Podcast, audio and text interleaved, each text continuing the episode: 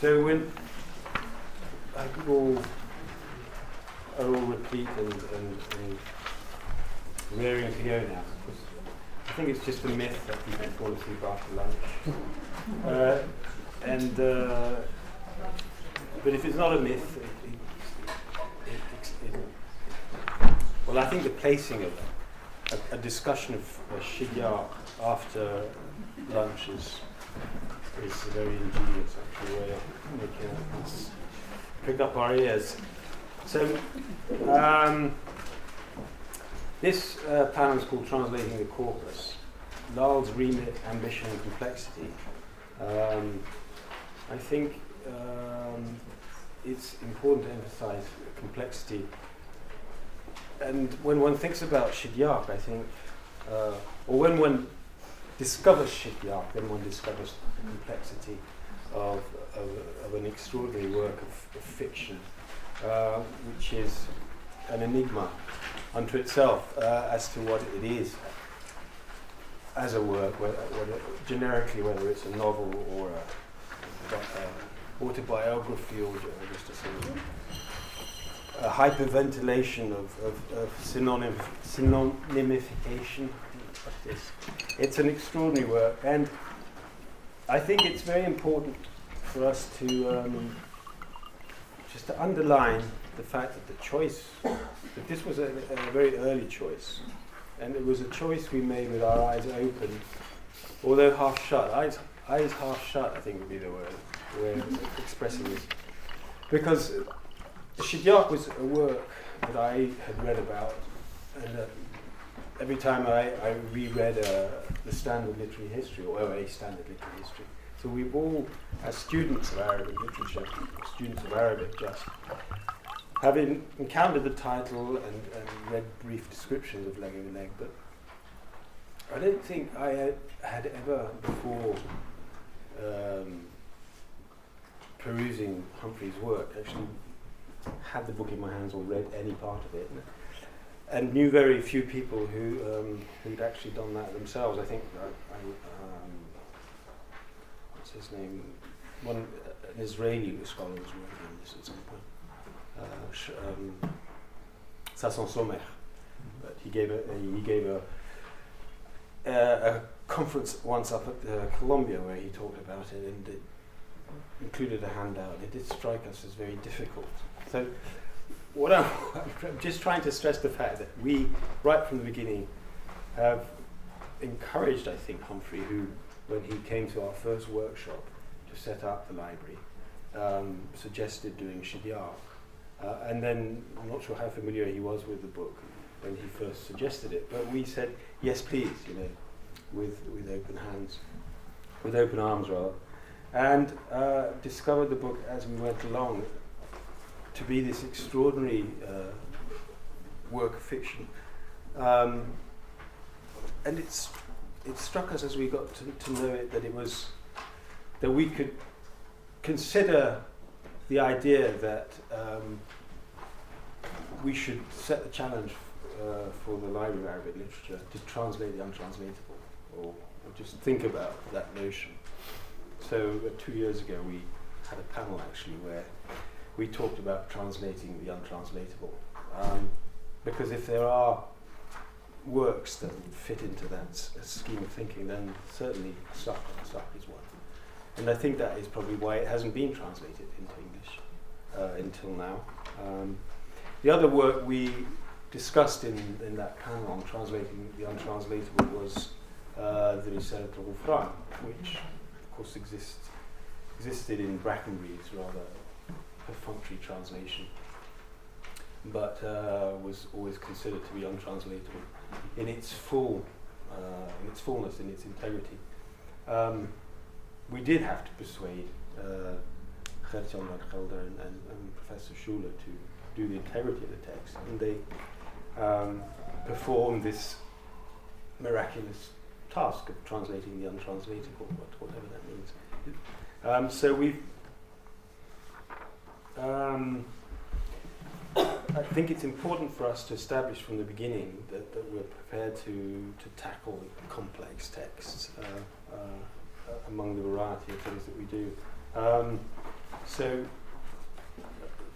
that's, in fact, that's I'm going to just not read from the text or, or, or, or, say any more. I think the best thing is if I, I hand it over to my panelists. Um, and we will eventually read from Shidyak some, some excerpts that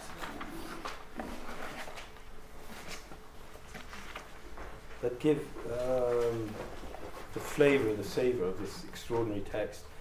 Um, I find it very difficult to talk about this text, as, as you as you can see, because. But I do want to to grasp the nettle somehow and, and, and, and leave you with some sense of what I of the sense that I have got out of this extraordinary work. That it's a, a very facetious, sarcastic novel, post pre uh, pre postmodern or however one wants to describe it, um, which is all about um, the authors. Faris al-Shidyak in the first place, he became Ahmed Faris al-Shidyak. obsession with language. His name in the book is Fariaq, which can be translated perhaps as the distinctor. The, the distinguisher is perhaps not quite right because it's, um, it's too easy. I think Fariaq maybe is a, is a strange word, and so I think we need to find a strange uh, English word to uh, convey its equivalent. so the, the, the, the distinguisher, the distinctor, he's interested in distinguishing between words and meaning, between meanings of words, between um, um, synonyms and econyms. What the book is made up of is, is a series of words, a series of lists of words. Often you have uh, a series of, of lists of words copied out of what, whichever one or other dictionary that he was using. Um, and what Humphrey has done is produced a list of words and synonyms from a thesaurus or other that he was using. Um, so what you get in the end is a sort of an, a, a, text of of of, of, uh, of, of, uh, Saq with this facetious feeling that, that, that language is being, but meaning is being created by creating distinctions, shades of meaning between words through a list of synonyms, but also at the same time undermining that meaning in the very process of giving synonyms. Because the synonym, if it's not an exact equivalent uh, of another word, then it's destroying the meaning of that, somehow undermining or shaking the meaning of that other word. If you do that ad infinitum, ad nauseam, then you, you get into a sort of limbo area of cognitive limbo, which this work um, revels in. It seems to be swimming in a cognitive limbo. And so it's extraordinary that this Arabic that is in a cognitive, in a cognitive limbo, um, where Al Fariaq has created distinctions that, that add precision to meaning but actually undermine meaning and therefore whatever narrative uh, is also being um, um, conveyed through the text. It's extraordinary that, that it should be possible to do that in English also, and that Humphrey somehow managed to do that uh, by, by be- becoming his own Shidyaq, I think. Mm-hmm. Um, so just as Shidyaq chose this one, I mean, he, a variety of qamuses, I think. So, exclusively okay I thought it was more okay I mean he would just without any um, com- compunction, really, just take words out, comments from hate. Humphrey has allowed himself to use a thesaurus, so we can, uh, we can borrow the sense of treasure that has um, in, in, in, its, in its definition, thesaurus, a treasure, a treasure of words, a treasure of distinction, a treasure of distinctions that create meaning but undermine it. Okay, I mean, I know I've been rambling um, a bit like a Shidyak, well, not, not ever so eloquently as a Shidyak. I think it's important to do that somehow, so I've allowed myself to expose myself to ridicule in order to try and convey the fact that I, I'm completely bemused and baffled and, uh, and mesmerized by this work and, and by the, what uh, Humphrey's done with it. It, it almost reminds me of the, um, the story of the gorilla. The, story of the gorilla that was used in, in, in a certain, uh, for, for certain production. And the gorilla uh, was in fact a pelt of gorilla that was managed by um, a manager. And uh, for the production, someone was engaged to, to put on the pelt. Uh, but it, during the production, because of the lights, um, the man suffered greatly from the heat that was created by the lights and environment. So during a break in, in sessions, he went off and found an ice pick and, uh, and uh, made 40 holes in the pelt of the gorilla. So when he put it back on, he felt great. By the way, the man inside had his own managers, so you had one gorilla with two managers, the pelt and the man inside. but the, the man uh, who owned the, the manager of the pelt said, well, you can't make holes in this pelt, it's ridiculous. So uh, he, he objected uh, very violently, took the pelt away, and put it over his shoulder and went away. So the production team now needed to find another gorilla. Uh, and they couldn't find one. They eventually found another man with a pelt, but it was of an orangutan. and so they had to engage uh, another person to get into the orangutan, but of course he had to be, an orangutan is half the size of a gorilla. so they, and they ended up finding a midget to, uh, to play the gorilla. This is a story by Groucho Marx about the, the gorilla in one of his films. It strikes me there's something very Shidiakian about this. um, I'll leave it at that.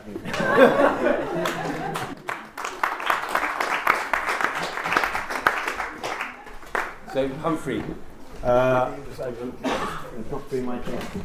So I'm now going to hand over to Humphrey to read okay. a bit. We're going to go Humphrey, Roger, Marilyn. Yep. Robyn, uh, and then uh, Richard. Okay. So this is a. I'm looking forward to this panel. Uh, okay, thank you. As you know, my name is Humphrey Davies, and I'm affiliated, affiliated to the American University in Cairo. Um, having heard that wonderful introduction, um, I can only say that my task as a translator was resolutely focused on breaking it down into discrete tasks and tackling them one by one, and not getting, um, uh, not suffering, not sweating it out in a, in a orangutan suit. um, the way that I saw the technical challenges for the translator, mean, a number of very specific, specific trans, uh, challenges.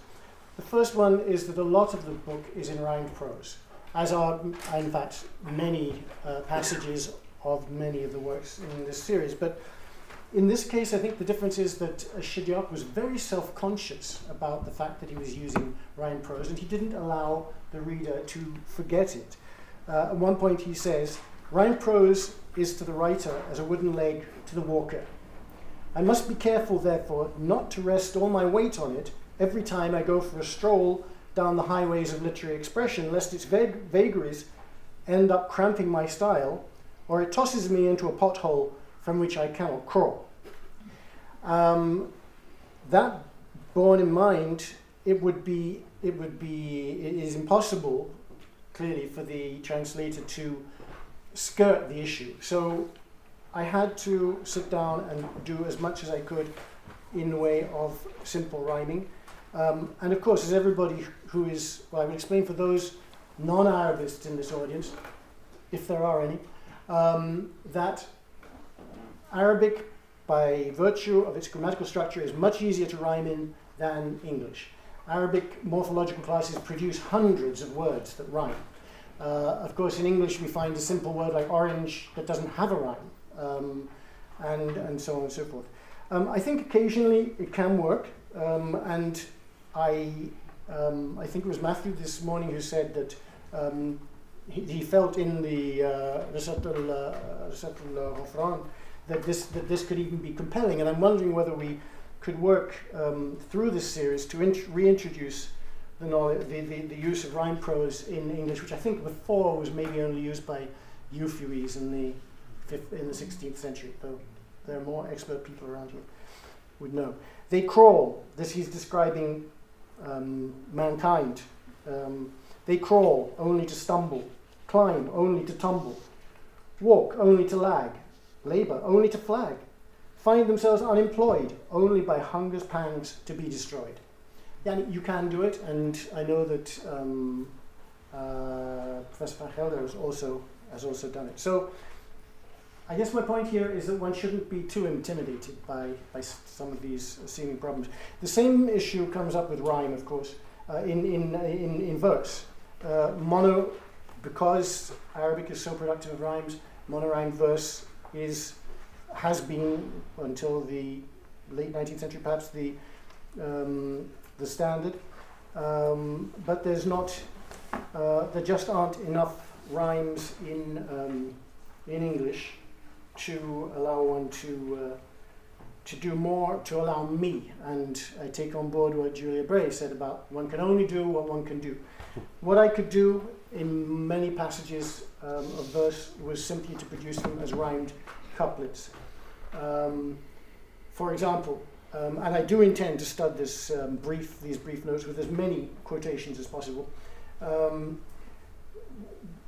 Shidyaq is uh, describing how the Fariaq's alter ego was working for what was in fact he calls um, uh, he calls the uh, panegyricon el mandah, the place for praise, but in fact was the um, Egyptian official gazette, uh, which in his day he saw at least as being dedicated primarily to promoting the uh, slavish admiration of the ruler Muhammad Ali. Um, as a worker there, as a translator, the Fariaq receives every day a piece of verse that he has to translate. One of these um, follows the event which is being reported, which is that the um, ruler has um, had his body shaved. Time's lips parted to reveal a radiant fate. The day our prince took a bath and was rendered depilate. His noble never parts, thus appeared less hoary, and poetry through his pubes gained in glory. Um, not all, not all. Elsewhere, um, well, perhaps just a little bit more from an elegy on a donkey. His, this, this elegy for a donkey is perhaps the longest piece I was able to reproduce using rhyme at all, and I guess it runs to some um, 50 uh, lines in the Arabic. Um, the do- his donkey has disappeared. Um, he, he, he, he, he, in his elegy, he calls for it to come back. He says, May every donkey that from willfulness skedaddled, from exhaustion vociferated, from effort balked, or whose mind by must was addled, every lip twisting sniffer of old she donkey pee gone dry as jerky, your ransom be. you can, I mean, I just want to say that it's, it's fun to do and it's worth trying, and sometimes it works. In other occasions, the longer verse, I simply had to rely on such nebulous qualities as uh, musicality, uh, alliteration, and that kind of thing. The third issue that's clearly, that's often cited, and, and Philip has already referred to it, um, as a as a problem of um, this book. Um, and it is a book that has an extraordinary reputation for being untranslatable. Um, is that is the lists? People are very intimidated by these lists. The lists exist in there are two types of lists. One is a list in which um, he puts words from Qamus al-Muhit, which was the dictionary, the first dictionary of reference in his period, um, down the right hand side of the page. And then he quotes the translation. He, he provides the, the, not the translation, he provides the definition from that dictionary. Clearly, these don't um, present any great difficulty for a translator because you, trans, you, you, you render the, the Arabic word in transcription um, and then you translate the definition. Obviously, you cannot uh, translate the Arabic word which is in the right hand column because other, then you'd have the nonsense um, of uh, uh, um, an Arabic word, um, uh, an English word being defined by an English definition, but the word is not English. For example, the jassasa, right, right hand column of the Arabic page, the jassasa, left hand column, a beast to be found on islands that seeks out news and passes it on to the Antichrist. or the ruh, and this is continuing list. Some of these lists goes go on for more than 40 pages. The ruh, a large bird that can lift a rhinoceros. Or the karkadan, a beast that can lift an elephant on its horn. Or the zabar, a beast that carry, can carry an elephant on its horn. Or the aqam, a fish or a snake that lives in the sea. The lion comes from the land and whistles on the shore. The aqam comes out to it, and they intertwine. Then they part, and each returns to its dwelling. These lists, I think, attract people's attention because there is a magic, a magical invocation of um, almost an almost surreal um, uh, effect is achieved by these seemingly random words um, provided in large numbers. But the main challenge is the other type of list. In the middle of a sentence, you may get a list of words with, un, with no definition. They are just words, one word after another word, after another word, after another word. They are obscure words, they are arcane words, they are words he did not expect his readers to be able to, to, to understand or to know. Um, and they are sometimes grouped um, to in, in clusters of uh, metathesis, for example, or or, um, or they rhyme with one another, um, but they have an impact which some people have called incantatory, and somebody has even talked about the terror invo- invoked by reading these lists, the, the, sheer unknowability, the sheer flow of, of, of, of unknown words.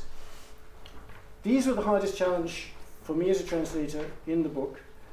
I started off, I guess, as one would expect, trying to find, so taking each word and, and looking at the definition in the Qamus and reproducing that in English. But I came up with things like the pudendum big, the pudendum large, the pudendum swollen, the pudendum huge, the pudendum enormous, the raised thick pudendum and the raised thick pudendum, the pudendum thick of lip, the vulva, the vulva huge, the vulva mighty, the vulva long clitoris, the buttocks, the vulva's inner chamber in space, the wide and wet one, and the bulgy one, the big brutish one, and the just plain large one. and as time went on, it seemed to me that this um, attempt to achieve a one to one translation of words was doomed to some kind of failure because though one might be browbeaten by that flow of words, there were occasions in which what it could be said, I think for sure, that even if the English language has 248 words for the pudendum, you can be pretty much certain that those 248 words will not map accurately onto the 248 words to be found in Shidyaq. So you get this repetitiveness, which in the end I think creates a kind of self, an unnecessary self-consciousness or an unwelcome degree of self-consciousness about the list. Um, so I started experimenting with other approaches. Um, in the middle of one list, for example, where he's speaking about um, the charms um, of, of women, um, he has it's one of those lists where you have uh, words on the right and definitions. Oh, um, okay. I, in some occasions, these are broken by by their antonyms. So you have um, a list such as that nadra, a woman i.e. a woman possessed of comeliness and good looks. Then he goes, note, women who are dirty crocodile pigs, shorties, runts, trolls, long-necked pinheads, midgets, wide-wooed woofers, waddlers, bitty-butted beasts, scrawnies, and spindle legs are more coquettish and sensual than any of the above. And I took these synonyms from the Urban Dictionary. And I took another on, online, the, the, um, which is a wonderful resource for, for, for language of that, of that ilk. Um, in another occasion, I took, um, I, I, took the, the Arabic words, I put them through the Google Latin Translate facility. and came up with words that therefore have some claim to, to reflect to, uh, the meanings of the underlying things, but which are very strange to hear, which was the intended effect. So he says later on, note, women who are brevo terpicula, mango pinguicula, vasto auricula, ignobilar, exigua, deformicula, flacidi, flaccido ventricular, obesar, rancidula, nigero malo incultular, and hyperustico rapacular are more sensual and bolder than any of the above. so that is simply um, uh, a brief. Uh, oh, then the final strategy. I'm sorry, I'm going to ignore that for the moment. The final strategy. the final strategy that I um, that I adopted um, was the one that Philip referred to when he talked about the thesaurus. It struck me that I, one could do something called representational translation. Take a list of um, the Arabic words, look them up, look up their meanings in the Qamus al-Muhit. Go to arrange those in subgroups because they normally fall out into subgroups go to the thesaurus, pull out all the words in English, rearrange those in groups that have some internal um, logic, and then um, uh, present that as a representational tra- uh, um, translation. And because I think the reader has a kind of expectation of a literalness, which this obviously does not um, serve, in every single case I noted it in kind of terms of you know truth in advertising. I no- footnoted that this was a representation rather than a uh, translation. Um, so, for example, um, she, he, she, she, she, uh, he, he says, to proceed, the man has numerous charms that women do not. These include the breadth of his chest and the pelt that's on it, the height of his shoulders and the capacity of his breasts, the straightness of his legs and the thickness of his arms and the number of muscles in them, the massiveness of his hands and the fact of his, fact of his being strong and hard. Qawi wa shadid. I took, looked up qawi, I looked up shadid. The rest of the synonyms that follow are all synonyms of qawi and shadid. So, the fact of his being strong and hard, energetic, vigorous, forceful, active, vital, lively, brisk, lusty, robust, robustious, robustious, rumbustious, mettlesome, puissant, potent, stout, sturdy, stalwart, rugged, hale, hearty, husky, flush, able, able bodied, active, athletic, energetic, muscular, stark, staunch, strapping, doughty, well built, ripped, buff, diesel, bis, beast, built, cut, jacked, shredded, yoked out, fine looking, and loud mouthed.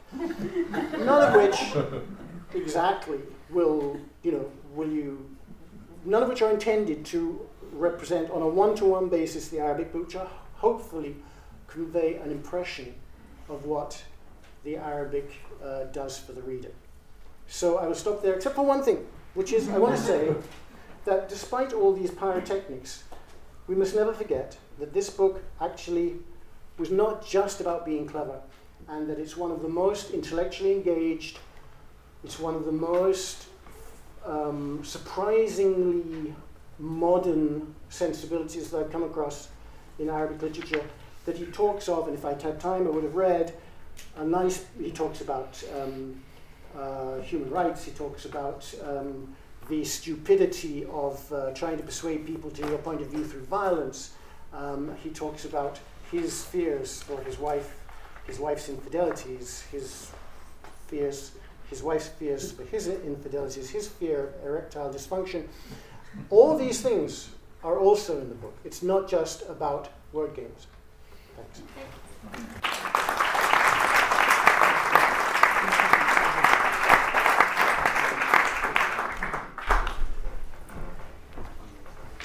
Not Roger Allen, but I'm going next because I'm also speaking about um, leg over leg. My name is Marilyn Booth, and I'm currently a colleague of Phil Kennedy's um, at uh, the Abu Dhabi Institute at NYU in Abu Dhabi. But I'm very soon to be joining the faculty here, and I'm looking forward to working with my new colleagues at Oxford. Um, my work focuses on 19th and early 20th century literature, on gender history, um, book history, and translation studies. And of course, these are all areas that are completely um, relevant to Lal and, and mean that Lal is, is very relevant to what I do. And the first thing that I would say, um, as somebody who is passionate about the 19th century, um, I'm delighted that Lal, from the start, has very much embraced the 19th century um, as as part of its um, remit. I think that's really important. Right now, there's somewhat of a 19th century turn, I think, in literary studies, modern literary studies of the Arab region and also the Turkish and Persian regions. And you know, this is an era, a time, a period, the 19th century, that until recently was seen as something of a dead letter. Um, and I think now that's changing, well, it is changing um, wonderfully. And it's very important that Lal is open to, um, to um, works from that time because there are many, many works of wonder from that period to, to read and explore. Um, I think that one can address LAL's remit ambition and complexity, which we were asked to do, by considering Shidyaq's remit, ambition, and complex- complexity, because it struck me as I was reading it that in a way, leg over leg is sort of a prescient blueprint for LAL's project. Um, I think, in a sense, Shidyaq's 19th century work seeks to celebrate and revive its own humanistic and linguistic prehistory um, by rereading that history and it's rereading also its own moment of production and reception. And I think LAL is, in a very ambitious way as well, trying to do that. And just some ways in which I think Leg, and, leg over Leg does this, and I think probably the same could be said of what 'Isa told us. Um, and this actually reprises some of the themes that came up this morning. Um, it it um, obliges us to think about the originality of authorship in the 19th century very much as something that arises from 19th century authors' respect for and rethinking of the earlier corpus. This was a very, very important um, part of what was going on in the 19th century, and it's very much part of Shidyaq's work. And of course, this is both about paying respect to tradition, but also about kind of sending it up in certain ways and satirizing it. Um, I think also um, um, it very much forces us to think about where is the modern in modern, and that some of the things we think of as modern actually have been around for a very long time. And I think Shidyaq really confronts us with that um, wonderful reminder in two particular ways, um, which one might call gender consciousness and genre consciousness.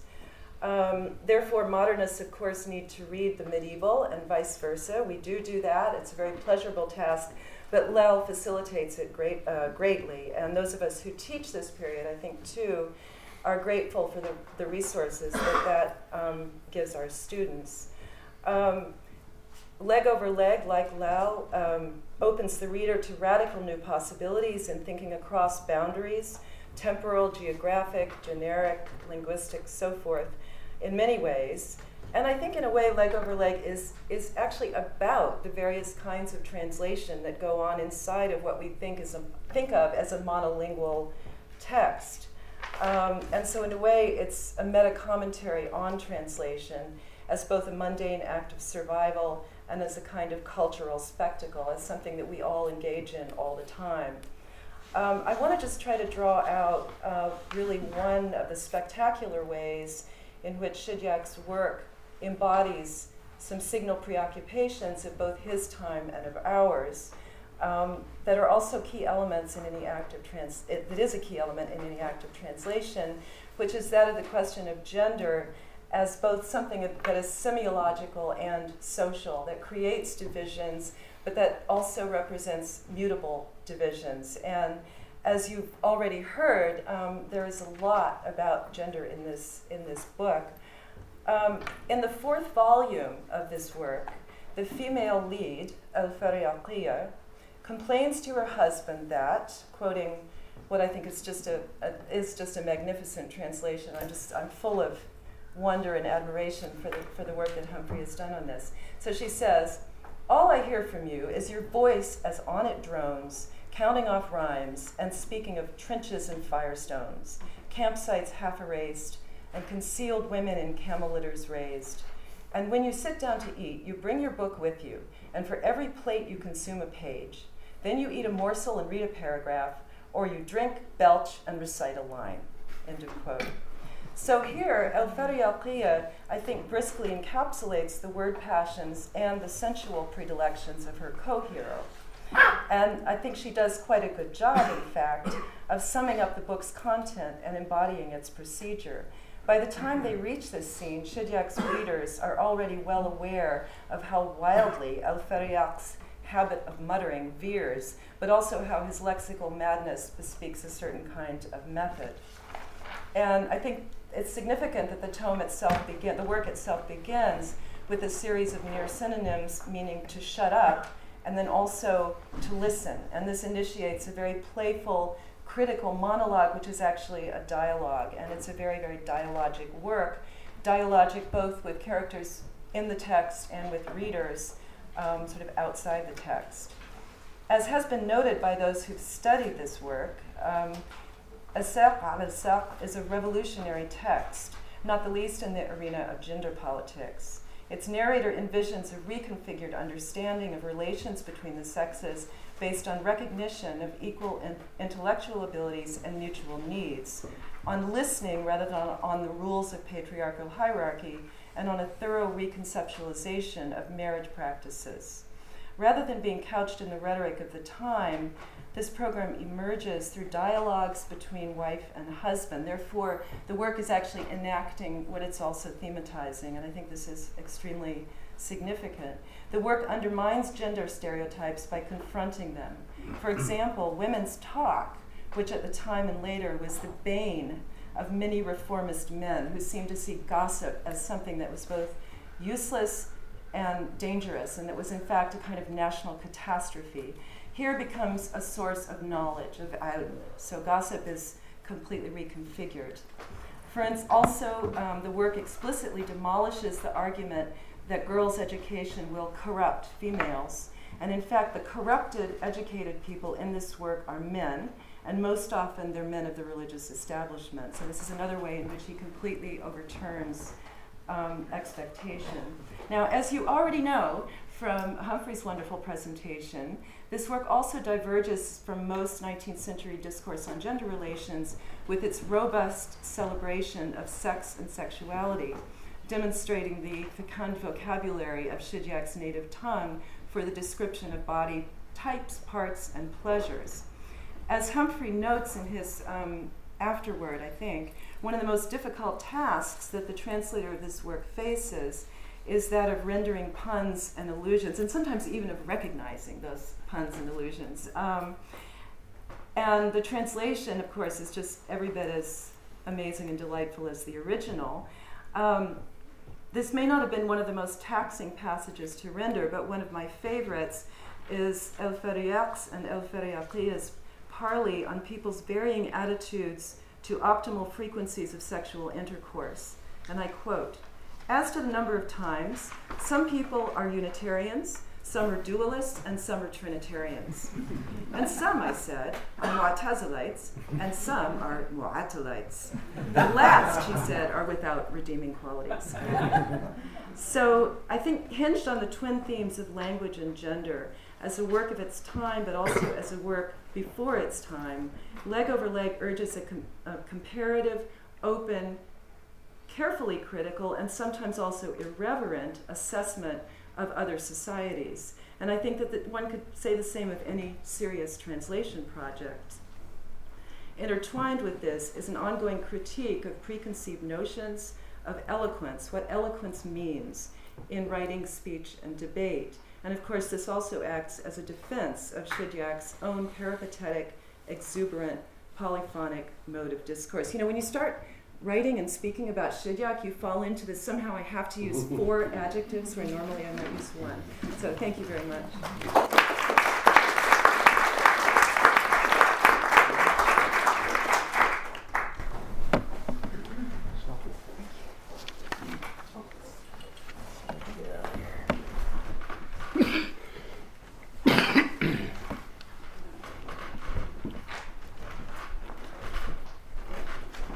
I'm Creswell. Uh, I teach comparative literature at Yale University. Um, and uh, I want to consider uh, briefly, necessarily, schematic terms. Uh, as a, as a translator and uh, transmitter uh, of the Arabic literary past in order to suggest how he might also be seen as um, a contemporary of his European peers, uh, maybe also a harbinger of things to come. And here I'm sort of echoing what Marilyn just said about the notion that Shidyaq can um, can serve as a kind of model for the remit of, of LAL itself, and I think that's very true.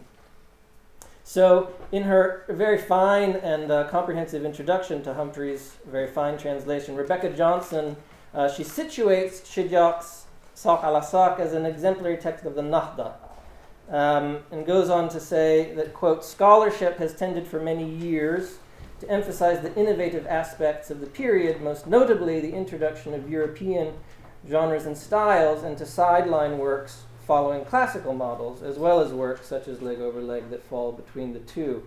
And it's very true that until recently, um, scholarship on Shidyaq, in English but also in Arabic, in fact, um, centered on this question of how much he was influenced by uh, European writers, Voltaire and Rabelais, Swift and Sterne, and perhaps Sterne, most of all, whom, whom Shidyaq uh, explicitly acknowledges as somebody he's read and is interested in.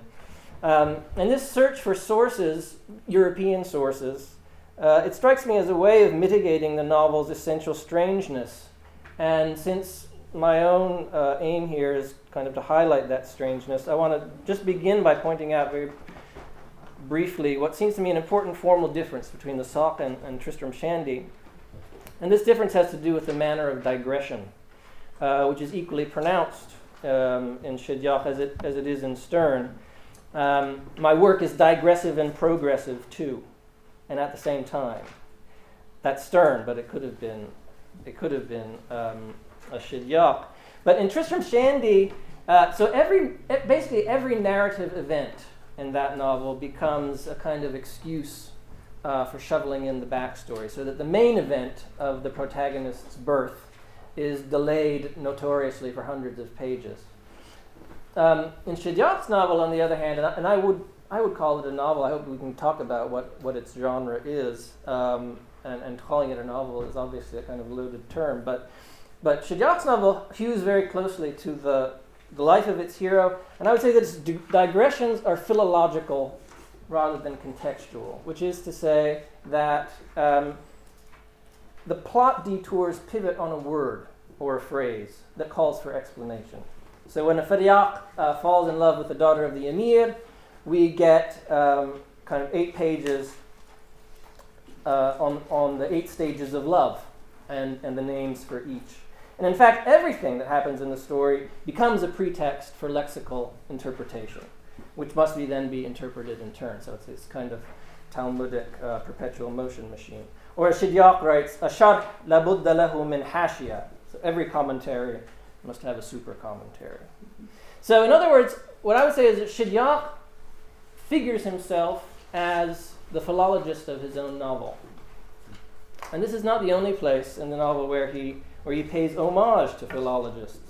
القوم الذين بيضوا وجوههم بالتسويد الطروس. That company of men that rendered their reputations white by covering pages in black as he writes in the first book.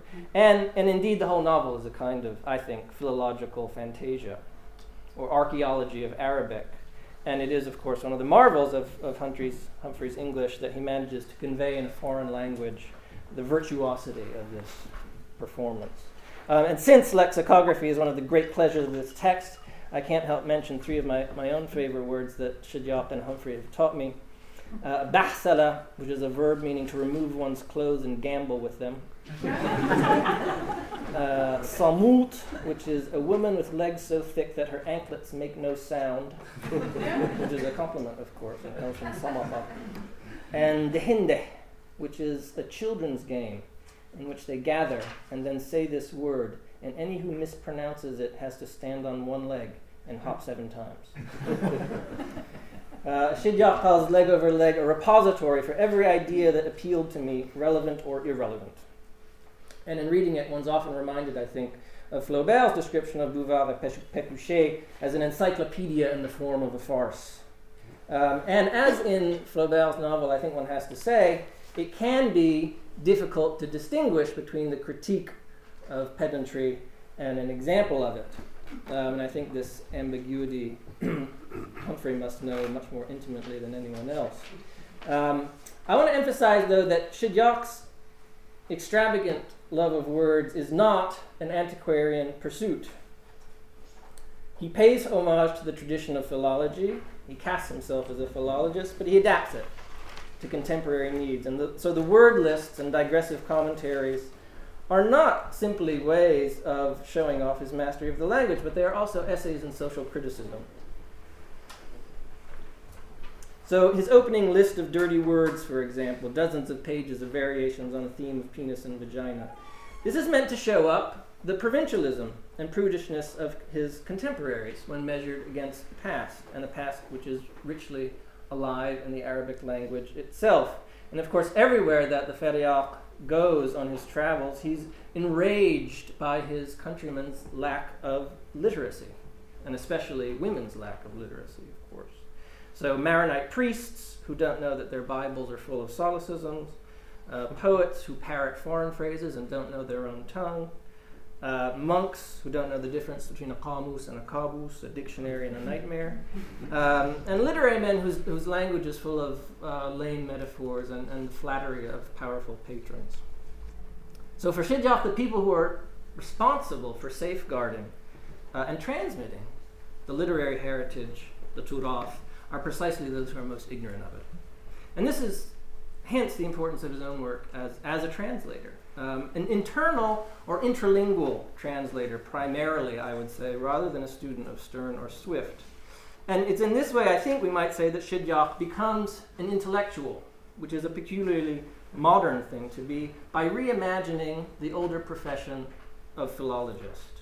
So that rather than being a sim- simply a commentator on authorized texts, he makes himself into a commentator on the world around him. And so the ambition of marrying philology to cultural studies, which is one strand at least of a kind of Arabakian uh, inheritance, finds, I think, a very plausible model in Shidyaq's novel.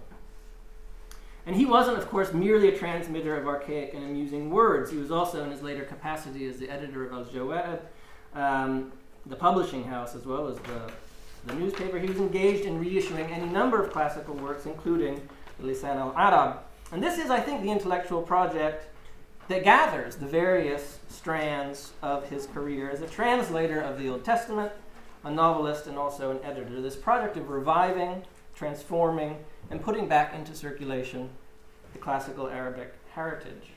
So for Shidyaq, it's not really the influx of new words or the translation of foreign authorities that remakes language, but this kind of internal uh, seismic shift. So his fascination with Arabic is kind of like that of an anthropologist who discovers this, this highly sophisticated alien culture and then discovers that it's his own. Um, so I would, I, would, I would describe this just by saying that he, he opens, he estranges his own language by opening it up to its own past, um, a past that its present speakers are largely ignorant of. And this is one of the effects, I think this is what hum- Humphrey was really talking about.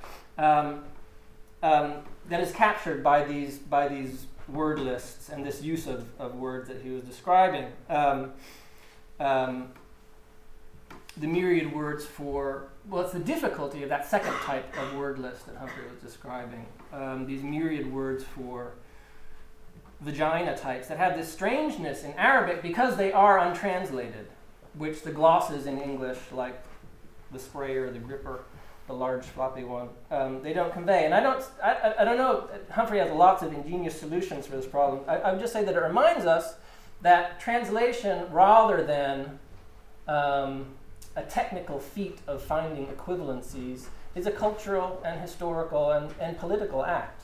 Um, and I'll just finish by suggesting that it, it is this task of renewing language by archaicizing it that makes for some common ground between the Shidyaq and somewhat later European modernists like Pound and Yeats, who sought to make it new by making it old. And that one thinks immediately of Pound's The Seafarer, for example, which is his translation from the Anglo Saxon, which invested contemporary English with the sound patterns and pose of uh, elegiac stoicism that does so much to define the modernist idiom in English. All of which is to suggest that the, the a la saq a long, strange, original book, in the words of Albert Hourani, uh, can serve as a kind of model for the translators of LAL, encouraging them to undertake equivalent acts of estrangement and archaeology into their own language. Thank you.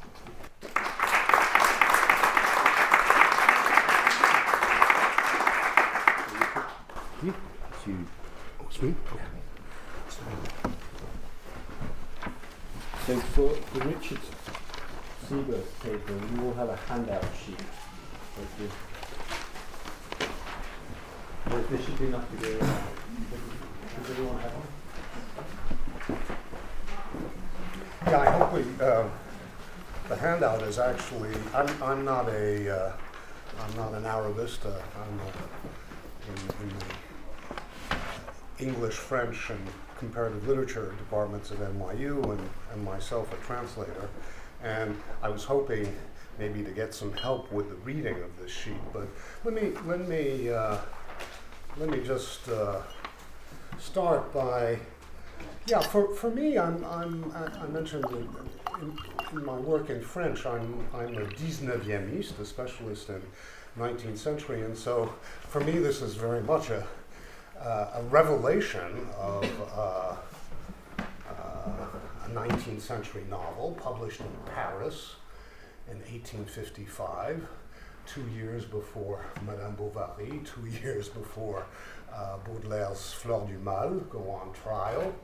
Um, 1851 is when Nerval uh, publishes his Voyage en Orient. Um, our author is a reader of French authors of Voyage en Orient, such as Lamartine or Chateaubriand. Um, so um, it's, it's 19th century European context. Uh, uh, is, is very, very interesting to me. There are chapters, of course, in which uh, uh, his hero uh, travels here to England, to Hertfordshire, uh, to translate um, an unspecified book, uh, even briefly visits Oxford. Um, there are pages uh, about England that sound almost like uh, Engels on Manchester and the Working Class, uh, published in 1845, so we're roughly around the same time. Uh, passages on Paris, uh, pre Haussmannized Paris, which are absolutely fascinating and which actually I would use in a uh, representations of Paris and literature course. Um, there's, there's no need to bring like Montesquieu, uh, an imaginary Persian, to town uh, to, to, to create that kind of critical distanciation. Um, uh, there's just, uh, you know, there, there are bits of, uh, there are bits of uh, social history here, and I mean, discussions of, for example, the specificities of French latrines uh, mm-hmm. that I haven't found in Hugo or Balzac or uh, you know uh, the, the, British travelers. Um, so I mean, there's uh, there's there's and, and and actually actually I think moving from latrines, I guess. Um, since we're all here to speak about a corpus and not a canon, uh, rarely have I read a work that, that is this profoundly corporeal. Uh, that is uh, grounded in the body of language, its vocalizations, its sound structures, its paronomasias, uh, a, bo- a body whose verbal flesh and blood and shit and sperm and farts and belches uh, uh, are, are this physically inscribed onto the page in the form of lists and lexicographical uh, riffs. Um, to inhabit this text as a reader is to inhabit uh, an anatomy, uh, not Burton's encyclopedic anatomy of melancholy, but something closer to the to the jouissance, to the to the joyance, or even to the joycience uh, of the Rabelaisian body, uh, so beautifully analyzed by Bakhtin in its relationship to an encyclopedic Menippean satire. Um, a body whose polymorphous perversity, whose, whose heteroglossia, that is, whose many tonguedness and other tonguedness uh, make it uh, the unruly and playful enemy of all monological discourses, be they institutional, political, legal, or religious. Um, das Ganze ist das Falsche. Adorno liked to say. Um, wholes or totalities are that which is false. Um, instead gives us holes, orifices, instead of totalized holes, that is, mouths, vaginas, anuses, ears, even eyes, and nostrils, Blake's inlets of perception and of gratified desire. Um, so, what a, what a pleasure then in this superb translation to come across this revived classic of, of world literature, an unsuspected textbook example of what Bakhtin called the dialogical imagination, or, or what Lukács termed the transcendental homelessness of the novel, well illustrated by the rootless, almost diasporic errancy of both its author, uh, uh, Shidyaq, and uh, of its central protagonist, his comic other or doppelganger uh, self, um, uh, the Fariaq, and, uh, and in turn, uh, as was pointed out, um, Fariaq his his wife, his other self. We have a series of kind of doublings uh, in this uh, profoundly, uh, to my reading, uh, bisexual or even hermaphroditic uh, novel. Um, um, of course, the question came up um, are we going to call this a novel or not? Um, um, it is, to a certain extent, in, in, in Bakhtin's sort of account of, of, of, the novel as, as this kind of genre busting, and uh, as we've seen here also, gender, gender busting um, um, kind of creation. Um, but uh, he himself, the, the author, speaks of how he cobbled it together and pieced it together. It's a kind of assemblage, it's a collage, uh, it's uh, um, um, incessantly uh, plural, um, has elements of uh, travelogues in it. There's a, there's a kind of uh, uh, Odyssean trajectory to it. Um, what interested me in, in portions of the travelogue is that one can see, and I'd be interested in this in terms of, to hear from the Arabists in terms of uh, uh, the history of this, but one thing that I'm very interested in is, is sort of the emergence of descriptive pra- practices as they, as they migrate from, from the sciences into the novel and how uh, description, at least in the classic realist novel, becomes uh, a staple uh, of it. This novel seems to have a seems to have a very ambivalent relationship to uh, description. There, there are moments where he says, "This is this is how the Franks would describe a, a donkey," uh, and this is how uh, the Arabs would describe a donkey. And and uh, you know he quotes Chateaubriand, uh, quotes Lamartine uh, giving what he seems to be satirizing as uh, too much trivial detail or you know? Um, but but I, I see this it's, it's very very interesting in terms of if, uh, in, in terms of if you want to talk about sort of the emergence of realism. Yeah? Just two minutes. Oh okay this question of uh, this question of uh, description. Uh, another thing just very quickly is um, this could be a Künstlerroman uh, uh, Uh, uh, Bildungsroman, in other words, in which we see the person who, uh, uh the course towards becoming a writer that is actually being dramatized by the hero's uh, Bildung.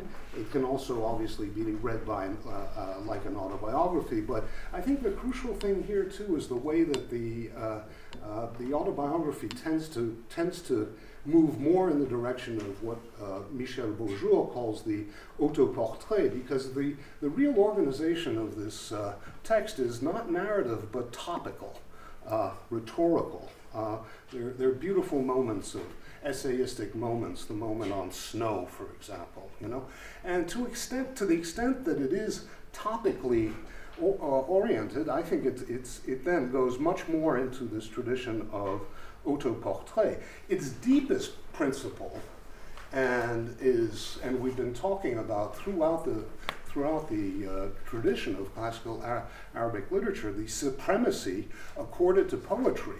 And in fact, I think what's, what's this tension between sort of uh, the narrative thrust of it and at, at, at, every moment that's being kind of superseded by a kind of uh, poet, uh, poetization um, in a very Jakobsonian sense that the, the, the, the paradigmatic uh, is at every moment sort of canceling out uh, the syntagmatic uh, organization uh, on uh, a kind of the principle of rhyme and uh, semantic and synonyms. last point, um, actually, for a student of the 19th century, is to put this uh, to put this work in the context of the poem en prose, the prose poem. Uh, the, the, the, rhyme prose, uh, the Saj and the uh, Majimat here, I think, uh, which are brilliantly translated. Sometimes your rhyme prose almost reads like Byron's Don Juan. It has that kind of jolting, jo- uh, jovial, uh, jovial quality to it. But uh, and that that's another thing for maybe comparatists to think about. Uh, it's uh, this tradition called prosimetron, uh, this kind of rhyme prose that you can also find in classical Chinese literature, Indian literature, um, and here now in Arabic literature. And you know how this is also going together is absolutely that, that, that this work is absolutely contemporary with the development of the French uh, prose poem. Um, last point, very quickly, I want to make. Maybe we can uh, leave this sheet for, for, for discussion section. Is um, as, as I think all of the uh, all of the other talks were, were making clear. Um, the author of this work is a translator. Um, although it is never really comes through that he was actually a translator of the Bible. Uh, that's not mentioned. Its, uh, its hero, of course, is uh, also a translator. Actually, he starts out as a copyist uh, in manuscript culture and then moves into a translator within print culture. That's a very, very interesting thing to also observe.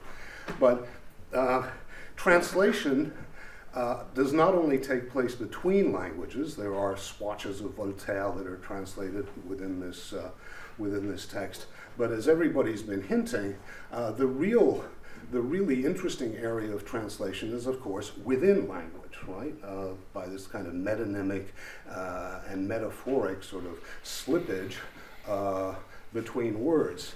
Uh, one of the most, one of the, the loveliest moment, and I'll, I'll, kind of stop on this, is uh, the, there's, a, there's a moment in volume three where uh, the author translates the Arabic word for translation into oniromancy or dream uh, interpretation, as explained in the note, using the trope of uh, metathesis and taking the root RB, as in tarib, uh, which I take it means to translate in Arabic, and turning it into BR, uh, Muabir.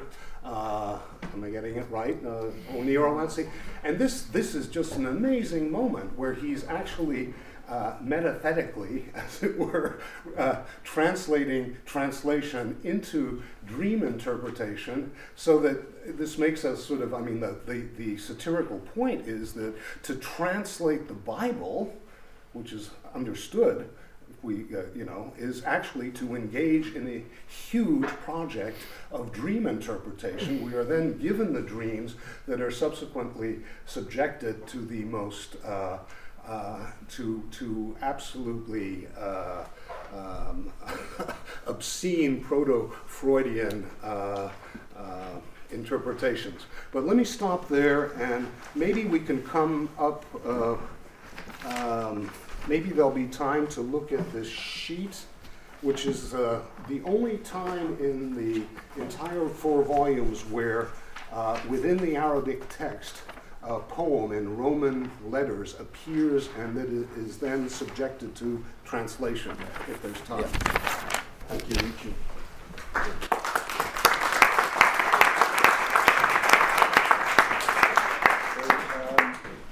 all for a brilliant panel on uh, اشتياق لقى اشتياق لقى لقى باللقى ساق على ساق. Um, I wish we we could, we could talk have a whole we could have a whole conference on that. But now it's my great pleasure to to introduce to you uh, invite to the podium Professor Roger Allen. Um, I said to, today that my first Arabic teacher in, in, the room, Al, Professor Alan Jones, said my latest Arabic teacher is standing behind me. Uh, I spent the summer reading uh, what 'Isa ibn Hisham told us. Uh, great, it was a wonderful read. Uh, so Roger's done a great service to us. He's, he's resurfaced his translation and done a lot of work on his uh, translation of um, a period of time which he published in the early 70s, which was his PhD at Oxford. Um, and, and giving us another masterpiece, but at the end of the 19th, 19th century, early 20th century. Thank you, Phil. Uh, my name's Roger Allen, and uh, as several people in the room know to their cost, uh, I have been teaching Arabic and comparative literature at the University of Pennsylvania for 47 years now. I have retired, sort of. Um, the text I'm dealing with uh, is has the distinction, I think, of being the most modern, pre-modern text in the Library of Arabic Literature series. Uh, the author died in 1930. The interesting thing for me about this particular project is that it's not based on a book. It's based on the series of newspaper articles which precede the publication of what is regarded as one of the most important bridge works in the creation of a tradition of modern Arabic narrative. And I, will avoid the N word novel um, for the time being, at least. What that leads me to suggest is that once this, these two volumes come out, the Arabic of it may be at least as important as the English, if not more so. Uh, I've had to come up with a new title for this project, and the reason for that is, as uh, Philip Kennedy has just adumbrated to, um, I first encountered this text in 1948. Uh, 1948, well, 1964, 1964, and I would have been six in 1948. uh, 1964, immediately after the arrival here of Mustafa Badawi, to whom modern Arabic literature owes an enormous amount. And um, he persuaded me to do what became the first Oxford doctorate in modern Arabic literature in 1968. Uh, that doctorate later became uh, a book published twice, the last time in 1992 as a celebration for uh, Dr. Badawi for his retirement. Beyond that, uh, my Egyptian colleague, Professor Gaber Asfour, uh, recently uh, Minister of Culture, but now no longer Minister of Culture um, in Egypt, asked me to prepare the complete works of this author, which I published in 2002. So, between the English version and its title and the Arabic text and its title, the question arose when LAL approached me and said, Well, what exactly am I supposed to do which I haven't somehow already done? And here's where this new title and this new project comes in. Because I've known all along that the process of preparing this book involved the author in a great deal of editing uh, in fairly drastic ways. The text, which he originally published over a four year period in the family newspaper, which is called Misbah Sharq. And in 1966, it took me three months to persuade the Ministry of the Interior of Egypt to allow me to have access to the newspaper, which I eventually did. Um, there's another story behind that, which I won't bore you with now. But you can imagine my surprise. Many of you who have done doctorates will know the surprise when you're doing a project and suddenly something totally unexpected happens. So I am in the Citadel in Cairo uh, with the windows open, it's freezing cold, reading my way through Misbah Sharq, starting diligently with the first issue, and I get to an issue, and there suddenly is an article beginning Qala Isa ibn Hisham. This is either that or Hadathna Isa ibn Hisham. It's the traditional way in which this classical genre of the maqama starts at the hands of Al Hamadani, Badi' Azaman Al Hamadani. And to my astonishment, it's not the first chapter of the book that I've been studying and uh, have been uh, looking at for a very long time. Not only that, there are four episodes which precede what is actually becoming the first chapter of this book, and they're all about the war in the Sudan. Because the war in the Sudan at that time is the number one issue. Because we're in the British occupation of Egypt, 18, 1882 onwards. We're in the British occupation of Egypt, and the British army is in the Sudan, and they're in charge, and the Egyptian army is doing all the dirty work. And so, Muwaylihi, our author, has a series of four articles about the Sudanese war before the actual content of the book even starts. So, my point is that, okay, Muwaylihi comes along, and after he's closed down the family newspaper after a, a, a, social scandal in 1903, he sets about revising his episodes and he decides to leave all that out. There is no mention of the war in Sudan in the book at all. It's not, the word Sudan does not appear in Hadith Isa ibn Hisham, the book. Uh, question is, well, what's the process that is going on?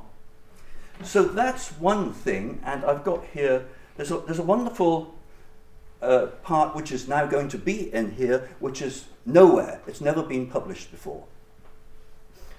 An Egyptian newspaper writer is on vacation in Switzerland, and he's going to a spa, and he meets the Egyptian Minister of War who's also at the spa. So he inquires discreetly as to why the Egyptian Minister of War is actually in the spa, and the Egyptian Minister of War said, well, I'm, I'm taking the waters, of course. And the newspaper writer said, well, don't you really need to be in touch with people about what's going on in Sudan? He says, oh, no, we've got telegraphs and things now. And the reporter goes through everything that's happening in Sudan. You probably don't know about this. The Fashoda incident, where the English and French forces collide with each other. And he can't, he doesn't even know where Fashoda is. And he says, oh yeah, well Fashoda's near, near Aswan, so that's, that's easy to deal with. Well, and the, the reporter says it's 400 miles away from Aswan, and goes through all this, and the, the newspaper uh, reporter lands up tearing his hair out. So what's going on, going on is that this series of episodes is taken by the author, heavily edited, excluding a whole lot of material to publish Hadith Isa ibn Hisham in 1907, first edition, which immediately becomes a bestseller. It, it, it sells out very quickly. There's a second edition, there's a third edition, and then there's a pause, and then there's a fourth edition. Now, the fourth edition is, for me, a disaster because it's chosen as a school textbook for the Thanawi Amma in Egypt. And obviously, somebody says to hey, you know, there's some stuff in here I think you ought to leave out. More stuff to leave out. Well, guess what? It's all back. I'll give you an example. Okay, here's something which is not in any edition after the fourth. It's a whole chapter about anecdotes about Muhammad Ali. Muhammad Ali Pasha, the Great, whose place is in heaven, Jannat Makan, right, was the marvel of his age. He was a shrewd man, possessed of a lofty ambition, far-sightedness, and a firm grasp of management. It was from his period that Muhammad Ali inherited the unnerving shout that never left him hereafter. In his council chamber, he used to roar like a lion. The effect was enough to stop your heart beating. It caused the death of a European painter for whom the late master was sitting for a portrait. They warned this painter in advance, but the shout was so loud that the poor man couldn't stand it. He died on the spot.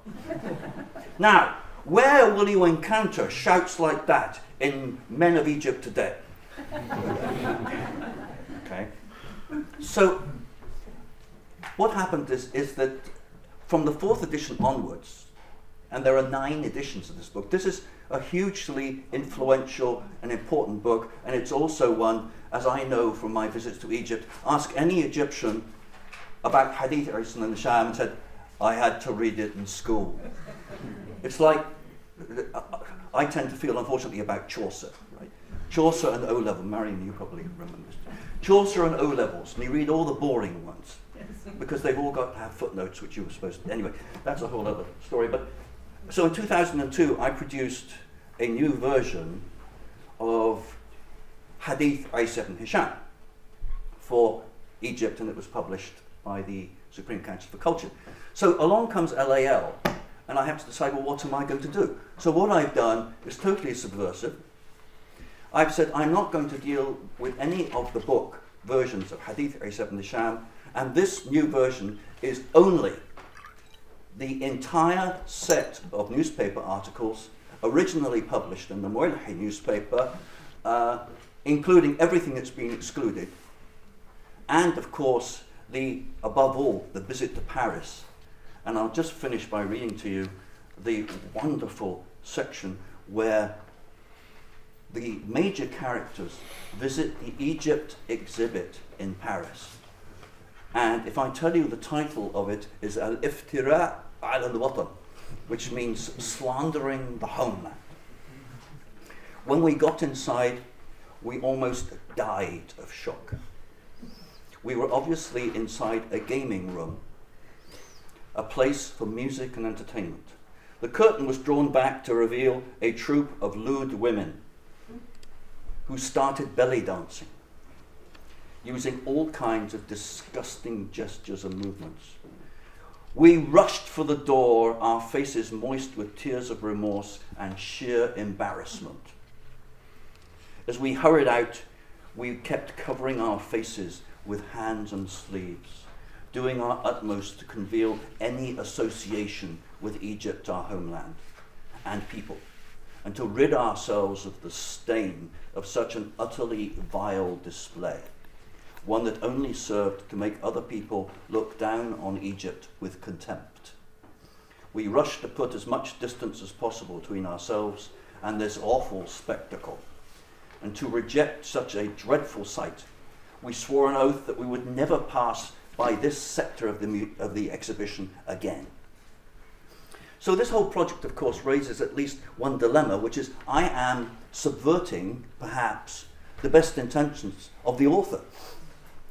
Because the author went through and carefully edited his text, perhaps, we don't know, but perhaps with the idea of doing some of the things we've been talking about here, which is turning a series of newspaper articles into something which has that kind of structure and sequence which might lead you to believe that it's a contribution towards the uh, development of narrative genre which were to come after it. It is certainly regarded as, and I've often called it, a bridge work.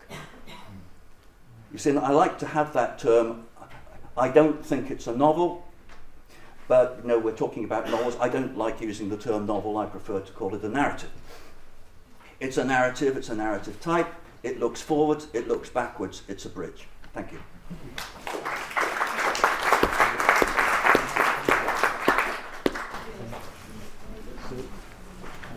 at least. We, we, thank you, all of you, for a wonderful panel. We, we, sh- we don't have much time. In fact, we have no time at all if we stick to the schedule, but we should at least have five minutes of discussion, five to ten. Very well. Yes, and I have really to add a footnote.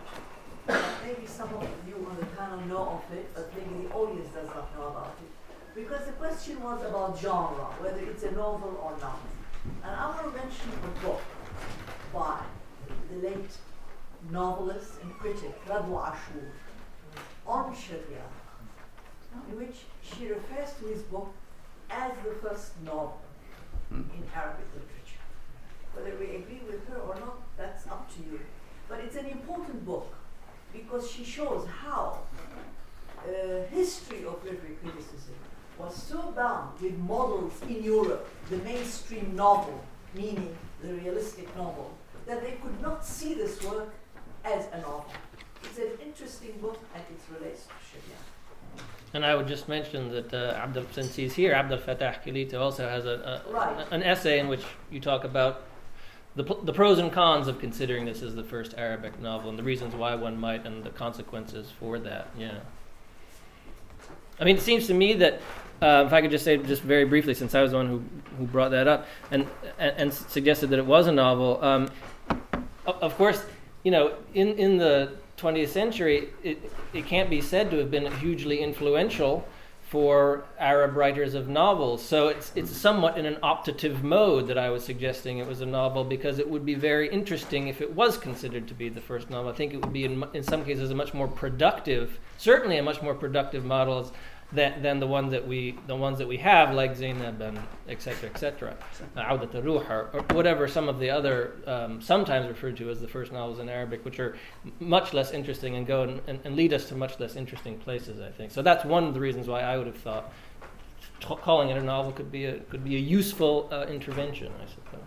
But if I may just say something, Dostoevsky, when he wrote, you know, people didn't consider his writing as a novel. You know, they didn't accept it because it was polyphonic and so on. So this sometimes happens in the history of literature. That it's recognized after Retrospectively, sure. Well, I would I would go f- even further. I, I would really love to play with calling this a prose poem um, or a prosimetrum because I think that its deep, deep structures are in fact uh, poetic. I mean that that verticality of a list, the the dominance of rhyme. The way in which narrative is constantly being eroded, I mean, or even notions of character, the, the, the, the sort of aversion to description, and to certain kinds of uh, realism. I mean, that's that's just maybe, you know, that comes from. I, I, I teach courses on the poème en prose, and I'm just struck at uh, by by that we that we could we could actually get rid of the whole question of. You know, it's it's it's novelness by, by going in that direction. Yeah. But, but Could, I would. I don't quite understand why it's so, so so important to put a label on it, and particularly that label. I cannot imagine that Shidyaq himself thought of himself as writing something that would fit what he knew of as the novel. He, ov- he in fact, he, he satirizes, as uh, you pointed out, he satirizes the Western novel. mhm. He, he says, uh, the, the, the, the, the, uh, a woman leaving her house at 10 o'clock in the morning uh, with the rain coming down hard and returning two hours later with her little dog is a matter of immense interest to them. And this, he's clearly referring to some novel that he's read. This is Right. this is Valéry saying I could never write La Marquise sortie à 5 heures, right? Yeah, yeah, yeah. That's what. Thank you for supplying the reference. Um, and and I think my impression was, as I was reading through it, was this was a man who wanted to write a book, and he wanted to write it exactly the way that he wanted to write it. And he did, though he may have all all sorts of unconscious models in his mind, um, it was an enterprise that was not trammeled by notions of what it should be and how it should be regarded and what it should be called. A last comment? No more comments. Well, Well, I'll just say, you know, those who know know that I've written a book called The Arabic Novel uh, in two editions, and the reason why I haven't updated it is precisely for what I say. I, I have now problems with deciding what exactly it is we want to talk about when we're using that particular generic term, and it, it, that it has become so varied in terms of the way one analyzes it and theorizes it that that becomes a problem, and even more of a problem in a transcultural context. okay. Well, thank you all. Thank you.